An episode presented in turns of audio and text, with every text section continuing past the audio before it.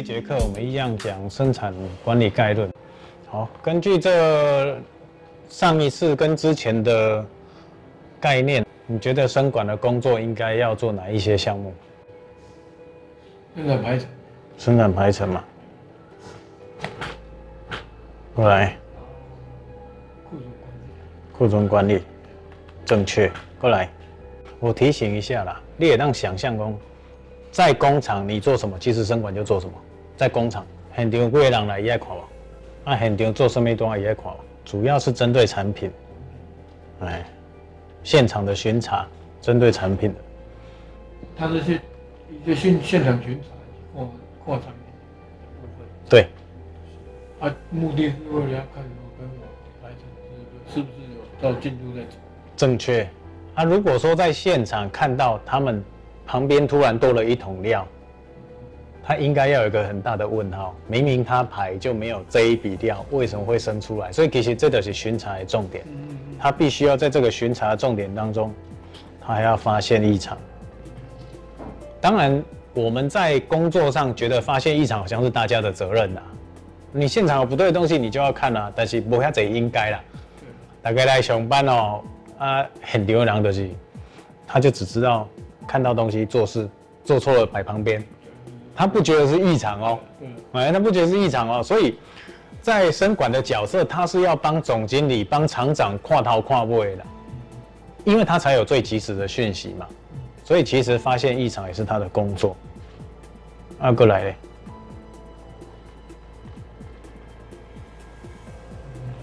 产能调整。产能调整哦，嗯，产能调整也很重要。如果今天他做很快，做很快，干不起喝输，也做就变了呀，搞个病啊。那问题是我们做出来的货有可能是跟着批号走，你做太快，那你的批号跟他设定的会不一样，跟生管设定的会不一样。跟生管设定不一样会有什么问题？接下来就是下一个我们讲的，因为原物料也是他要去采购，他去规划。如果今天产能做太快或做太慢，做太慢原物料会堆，告诉脑尊几页米家啊，人家一堆来了，你有那么多仓库位置可以放吗？你的空间就不足。啊，那他做太快嘞，有一些料搞不好要坐船过来的，接不上。接不上，我过来。交协调。哎，产销协调。那今天我们的课程会有产销协调的重点。好，比较可惜的是那个业务要忙，产销协调的重点。生管的产销协调，它最主要的功能是什么？第一项就是，如果我业绩不足，无法满足产哦，这个现阶段有碰到这样的问题吗？那他应该怎么去呈现？以一个生管的立场，他要怎么去解决这个事情？业绩不足无法满足产能，这个问题很久。嗯，那其实我们也都知道，产能就是上不来，那产能上不来，业绩量就是没有上。对啊，那他要怎么去解决这个问题？我们现在知道做 GMP 最重要是要有记录嘛，汇整我们的记录。他要生产排程，要每日的 run car，库存记录表，再来就是做产销投影片。你现在投影片是说针针对产品来做，没错，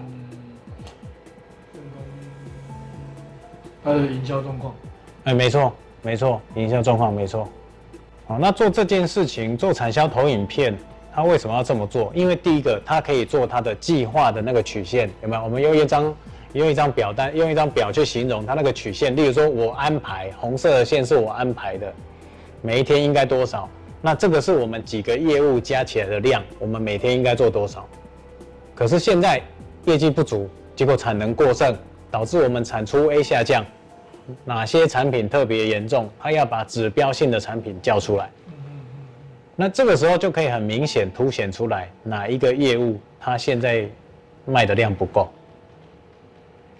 啊，这个就不是它的范围，它的范围就是我告诉你，现在我们的业绩不够，让我们掉下来，啊，我们的产能就会用另外一条蓝色的线代表，我们产能都应该满足到这么高啊呢，要不然就是原本他那个计划量，哎，我的计划量就排这么高啊，问题是你就卖不了这么多啊，啊，当初你还跟我下单，结果你现在不出货，然后库存就会有另外一张库存的投影片，我们开始用那个图像化，每天哦，比如说每天都要产出多少，库存现在累积多少，你有那个曲线图，接下来给总经理看，他才会很明显知道说啊，我奶茶在这，订购的偌济，这个偌济，你有那个曲线图、折线图，你才能够更清楚的表达说我们工厂跟业务的落差有多大。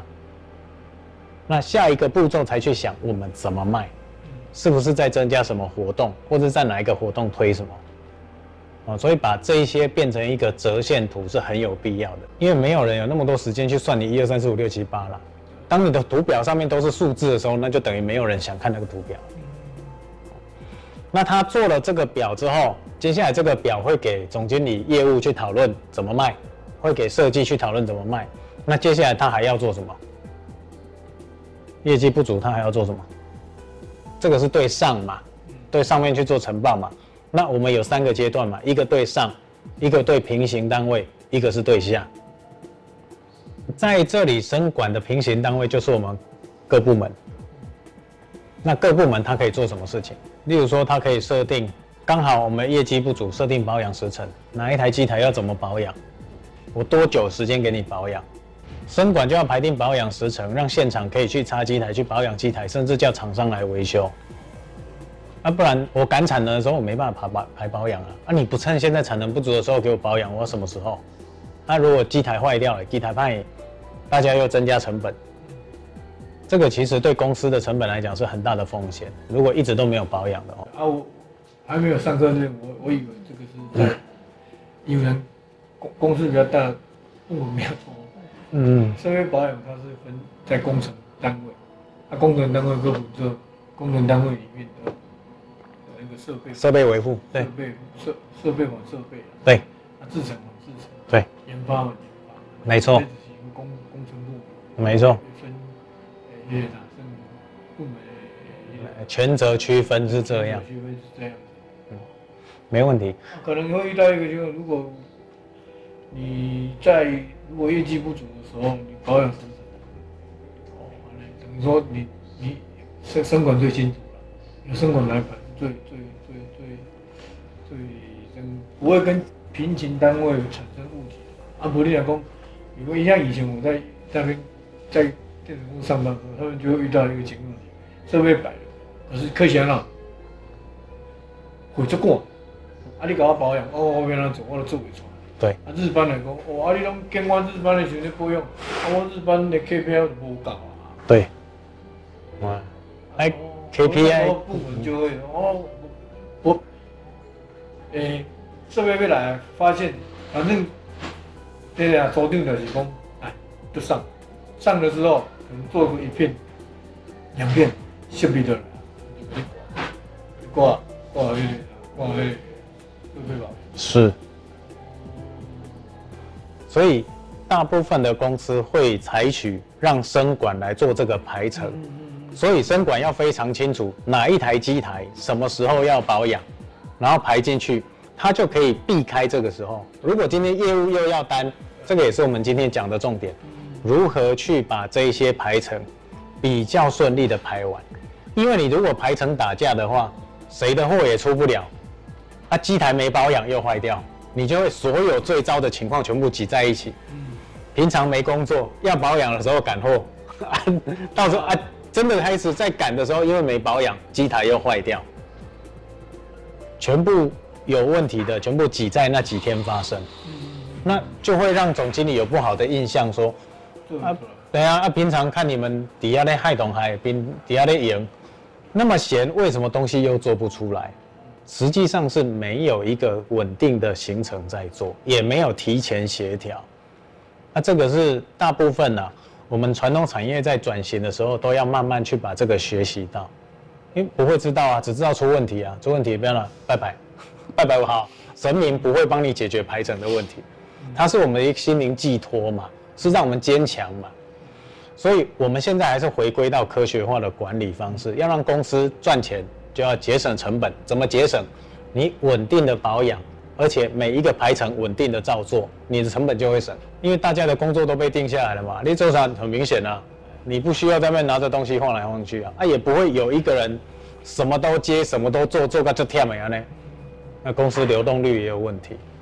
在生管排程上要很注意，他也要知道设备的保养时程。那产能不足的时候，还要协调各单位去排休。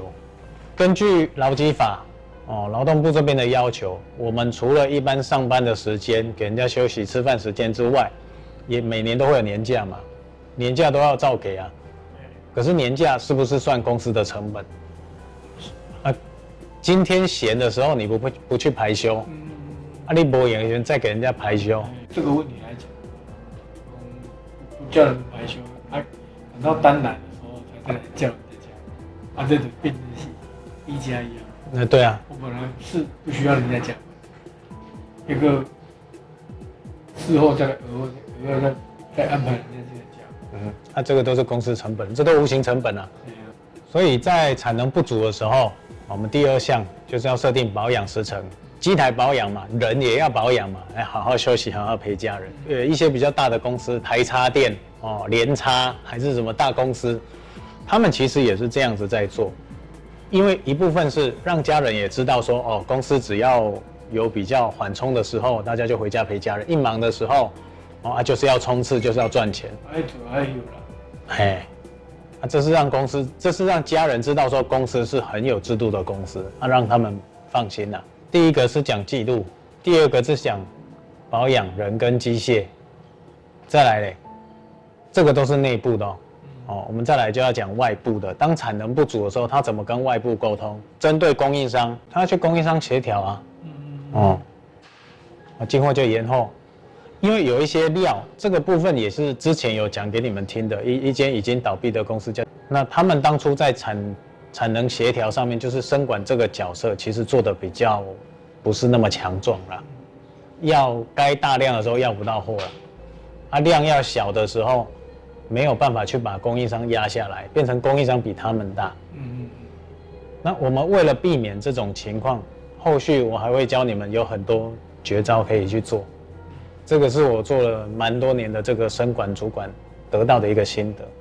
好，我们回来讲这个投影片，他对供应商的部分就要去协调进货延后，在未来在下单就不会是我一次只下一批哦。也许我跟供应商讲，我一年直接一年跟你买断多少货啊？这样会比较有利呀。如果我每次都一批一批叫了，你的价钱也压不下来了。你一杯一杯叫，你也给小压不来。你几个叫一杯，我才会叫几杯。但是，一旦我们有生管之后，生管会有整年度的排程表，也会有整年度的产出记录。你就根据这一个年度的产出记录预测一下，明年会好还是坏？大家坐在办公桌上一样会议记录。如果明年会更好，那我们就把今年的进货量乘以一点二嘛，二十帕的成长嘛。啊，如果明年会更糟，那我们就看乘以多少，百分比下降，直接一年的货叫完，啊，叫供应商分批出，这样子对我们来讲，第一个我们成本会比较低，因为你叫货一次叫的多，然后叫他分批出，我们没损没损失啊，我们库存不用堆一堆啊。好啊，再来一点就是你的量大的话。供应商慢慢会比较重视你这个客户，因为你叫的量够嘛，啊，他会比较愿意跟你沟通协调。那再来业务方面，他也可以去协调，透过我们的产销会议，产销会议就是跟各单位，甚至跟总经理、跟业务表达我们产能无法满足的讯息。那接下来就不是他的工作了，因为他是在工厂端管理产品的，对业务那边不是他的权限。所以产销会议会变得很重要，就是每个礼拜他去开这样的产销会议，他可以表达我们这个礼拜做多还是做少，还是有什么问题，及时解决，你才不会越拖越多。像有些比较大的公司，他们有一些就是一个月只开一次，但是产能当中会出现很多沟通不协调状况。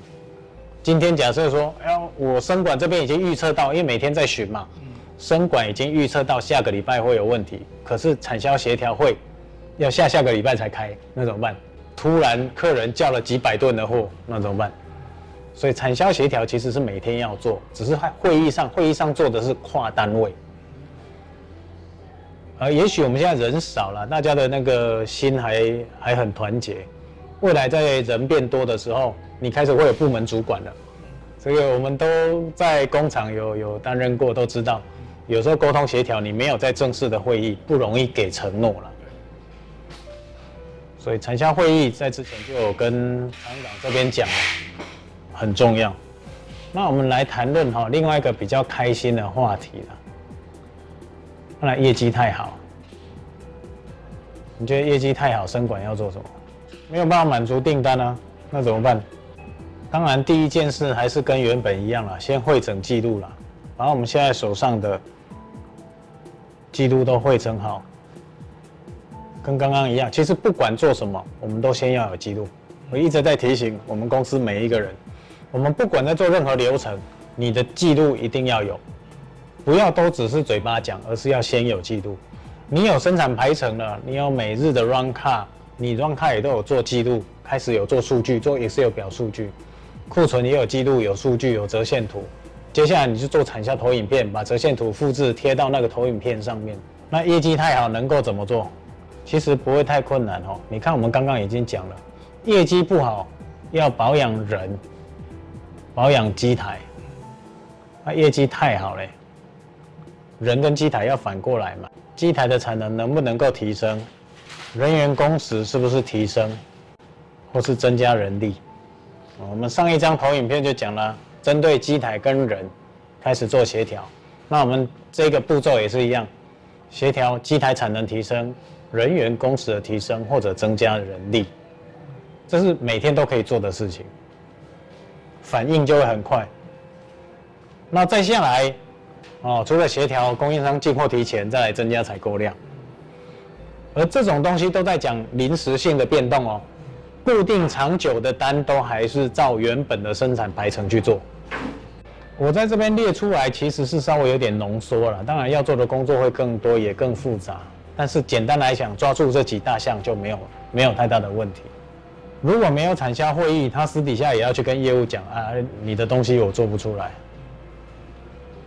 哦，这都要提前沟通协调，让事情比较顺利，不要让。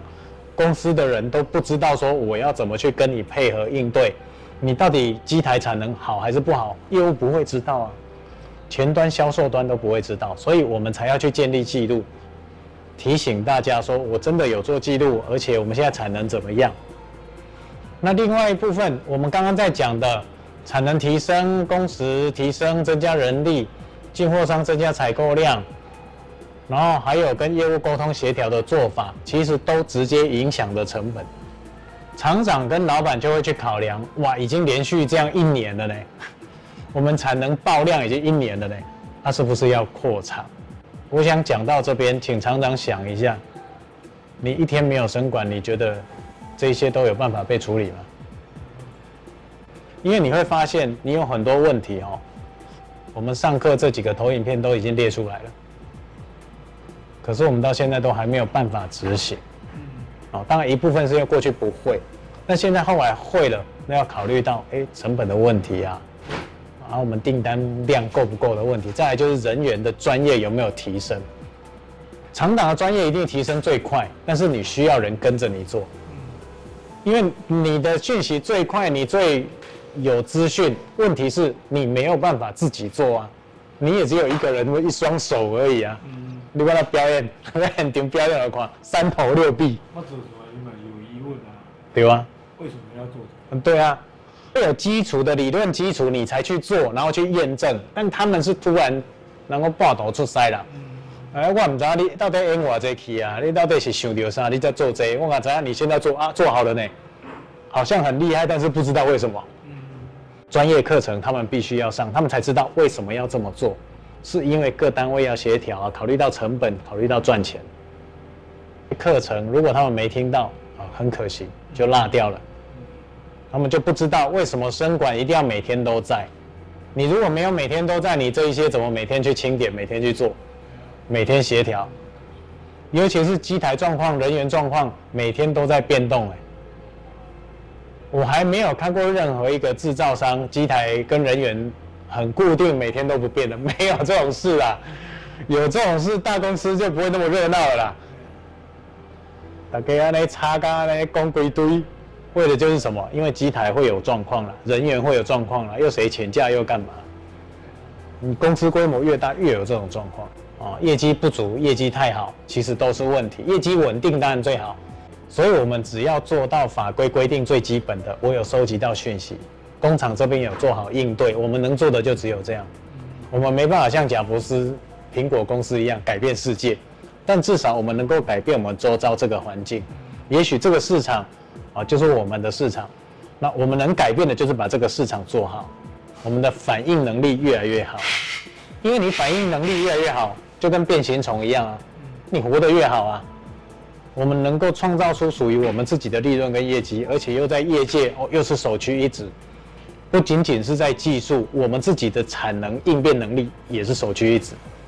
那这个才是每一家公司其实都希望达到的目标。那刚刚讲这些有没有问题？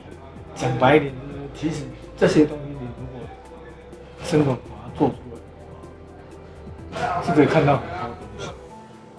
对，阿兰德后头的应变，对，会更有弹性。现阶段都还是建议慢慢去提升我们的知识概念。我们现在之所以没有推动到这么及时一个弹性的做法，是因为我们一直在做，你用库存 cover 掉异常了。嗯，我库存够多，我库存够多，所以我不怕你多卖。还是要正常运作，是正常做做完，没被处理的下，这就应该提出来讨论，交易拿到讨论就是为什么是以及那个产销的迄个营销状况的图。对吧？营销状况图就是要做出来，让让让让业务、让老板来看，是没有让改款。这这这个是正常。正规的做法。啊，其实每一每一个细节都都有影影响。我刚刚老师他跟我那产生应变能力，这间工厂产生应变能力如果很强，哦，你不管你今天有单不没单，或者是怎么样，其实你也在应付的状况是很多。你不对啊，你不会惊啦，我坦白讲，嗯，你没有在怕的，基本是大家都没有没有在看这个重点，这样是人很少。现阶段就是我们还在成长吧，啊还在成长。过去会认为不重要，为什么？因为过去我的钱开了，库存堆起来就好了。我惊你，我只要有库存，内底就免烦恼。啊，外口咧卖业务，还是讲像有遐法人，伊就免烦恼。以前是用钱在堆库存，那慢慢的公司规模大之后，会那个库存大到会足恐怖，啊，每年报废会很多，会足恐怖，那个都是大家的钱。你好好说歹说也会有奖金的部分的。你哪用卖蛋他贼，哎，老板也会想说来发个奖金，所以大家都在蛋钱啊。有曾经国内有一家知名厂商，今麦在做的吼，B 开头的，啊，这间啊，他就是库存做做超超过，在账面上因为做账的关系，他把库存做很低，实际上库存将近四亿新台币。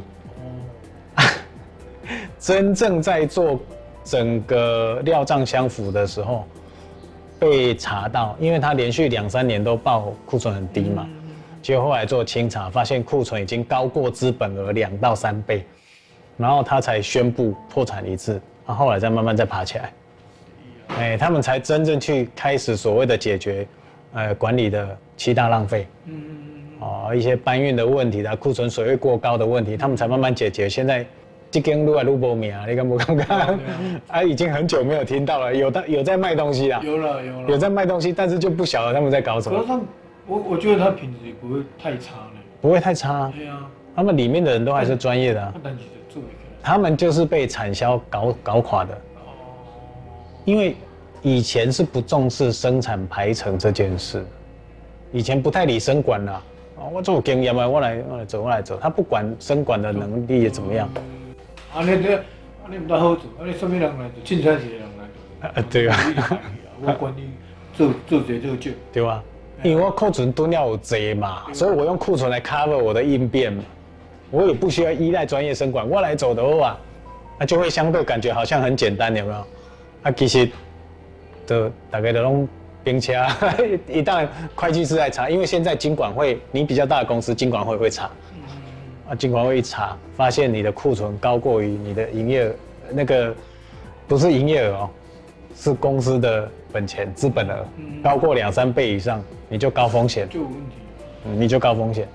而且那个时候这一家公司，因为它是电子产业嘛，光学产业，它还面临到转型的问题。嗯，以前他们认为很好卖啊，我就算东西放着，你像这个投影机，我有坑你扣准啊，别派啊，我厨师做得好的话，又不会坏。可是他没想到这些电子零件有改朝换代、改版本的问题，哎台湾率的问题。哎，他没想到啊，你坑五年，五年前物件，跟五哎年后，一一只 iPhone 给你放五年，你再拿来用，你看好用啊不好用，一样有人买，但是价格也就不一样因为一开始你做出来是新品，你五年后再卖，我那个是嗯，一个有原来的价格。哎所以他们没有考虑到这个问题，只想说啊，我就是让这个哦运转运转的好就好，公司能够运转就行了。他们没有重视到产能的弹性，你产能越没有弹性，你越跟不上时代了。那他们就只能哦浴火凤凰劫后余生啊，先归啊那刷成 A N 都看呀，库存过高，里面浪费过多的时候，大家整个业绩被往下拉。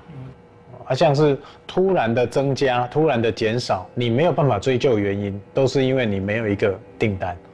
你如果有订单，你就知道哪个业务卖的，那你就问他为什么增加，搞不好那边的市场是开始旺了，可是你没有订单可以证明，大家也不知道说可以针对那个区域再再用心，我们就失去了一个赚钱的机会。开始我们要建立订购单的记录啦，我们业务订单、我们的生产计划都要建立起来，我们才知道哪个区域哎突然起来是我们预料之外的，开始去专攻它，公司就遗失了很多赚钱的机会，这很可惜啊。